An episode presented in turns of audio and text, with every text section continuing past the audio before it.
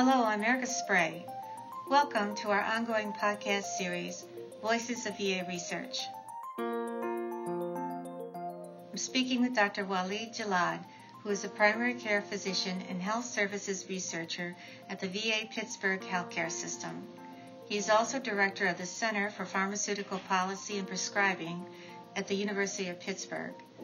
Dr. Gellad's research is broadly focused on improving the delivery of healthcare services, and more specifically, improving veterans' access to safe and appropriate prescription medications. He and his colleagues published a study in the American Journal of Public Health that described the number of veterans who receive opioid medications both through VA and Medicare Part D. The concern is that veterans who use both systems may be getting potentially unsafe doses of opioids. Dr. Gellad, your study looks at veterans who receive their drugs both through the VA health system and Medicare Part D. Is that a common occurrence? It's it's very common that veterans use both VA and Medicare Part D. So if you put opioids aside for a minute, mm-hmm. so the, the statistic that that people often use is that more than about half of veterans are enrolled in the VA are also in Medicare. Um, but not all of them sign up for Part D. Of, those, of those who are in Medicare, so half of veterans, about a third are in Part D. Okay. So, um, but so that's a lot of veterans who have who have um, who are enrolled in both VA and Part D. Mm-hmm. A subset of those will get, actually get prescriptions from both VA and Part D, and a subset of those will get opioids from both VA and Part D. Mm-hmm. And so anytime, anytime, one of the premises of the study was that if you get medications from two different places, the VA and outside the VA, paid for by Medicare, there's there's a there's a risk that you're going to get um, a higher dose, or you're going to get drugs that interact. Um, because generally the, the VA physicians are not talking to the non-VA physicians.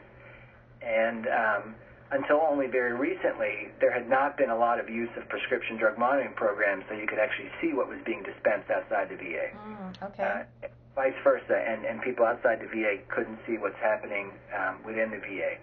So there's a lot of there's a big risk of because of the fragmentation of care, because the lack of communication, because these are different providers who are prescribing, that you're going to have overlapping meds, inappropriate meds, and uh, more risky prescribing.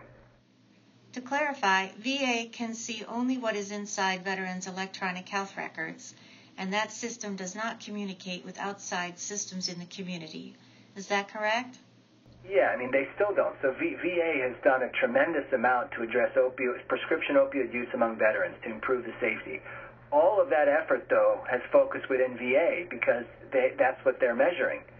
Mm-hmm. And there has, there has not been an easy way, and there still is not an easy way nationally to measure opioids that veterans who are in VA might also be getting outside VA. And not just opioids, it could be interacting medicines like benzodiazepines or muscle relaxants or sleep drugs. So there there is no so so that's the problem. There is no mechanism for VA to systematically include those non-VA records, non-VA prescriptions into its utilization management and, and all the reviews it does for safety. Can you talk about your study methods and conclusions?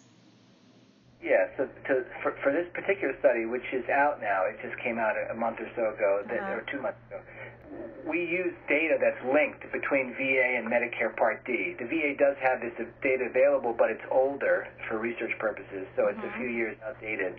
And and we used this linked data and looked at anyone in a, in the year 2012 who had filled an opioid either in VA or Medicare Part D. And so that's the population we really looked at. And then we looked at um, those who received opioids um, in VA only or in Medicare only or in both VA and Medicare. And it was, um, trying to remember the percentage, it was 13% who had received opioids from both VA and Medicare um, in, in, in the year. And in many of those cases, there, it was actually overlapping so that the opioids were prescribed at the same time um, in both VA and Medicare. Oh, I see. And and so that that was so the point of the paper was to describe the prevalence of that problem because it hadn't really been known before. Mm-hmm. And then also we we looked at um, the dosage that people receive and identified that those who get their opioids from both VA and Medicare um, are more likely to get doses that many would consider uh, too high. Um, mm-hmm. and, and there are and that are there's a quality measure um, that's used in Medicare actually for um, dosage, and so we looked we looked at the proportion of veterans who were identified as potentially unsafe doses of opioids, and and that's 90 consecutive days. So for for 90 days in a row, you have a morphine equivalent level of over 120. Mm-hmm. And we found that th- there was a much higher risk among those who receive opioids from both systems for having that high dosage. Dr. Gellad, how would you propose to address the problem of dual users, veterans who are getting medications from both systems? I guess there, there are things the VA can do, and then there are things that individual veterans can do. I mean, for the for the veterans, it just it, it reemphasizes the importance of keeping track of all their medicines they're taking, whether it's from VA and outside VA, mm-hmm. and and and letting the clinicians know what those medicines are, even if they don't ask. You know, the, right. the, the the providers they see in the VA and outside the VA are going to want to know the medicines they take no matter where they get those medicines from. And I think there, there's probably not a lot of, there's, at least in my experience, often the patients don't realize that, that when they split getting their medicines from VA and outside the VA, there's some risks involved, even though in some cases it can be a little easier or in some cases sometimes a little cheaper mm-hmm. uh, in, in some cases that there are risks and I think many of the veterans don't think about those risks.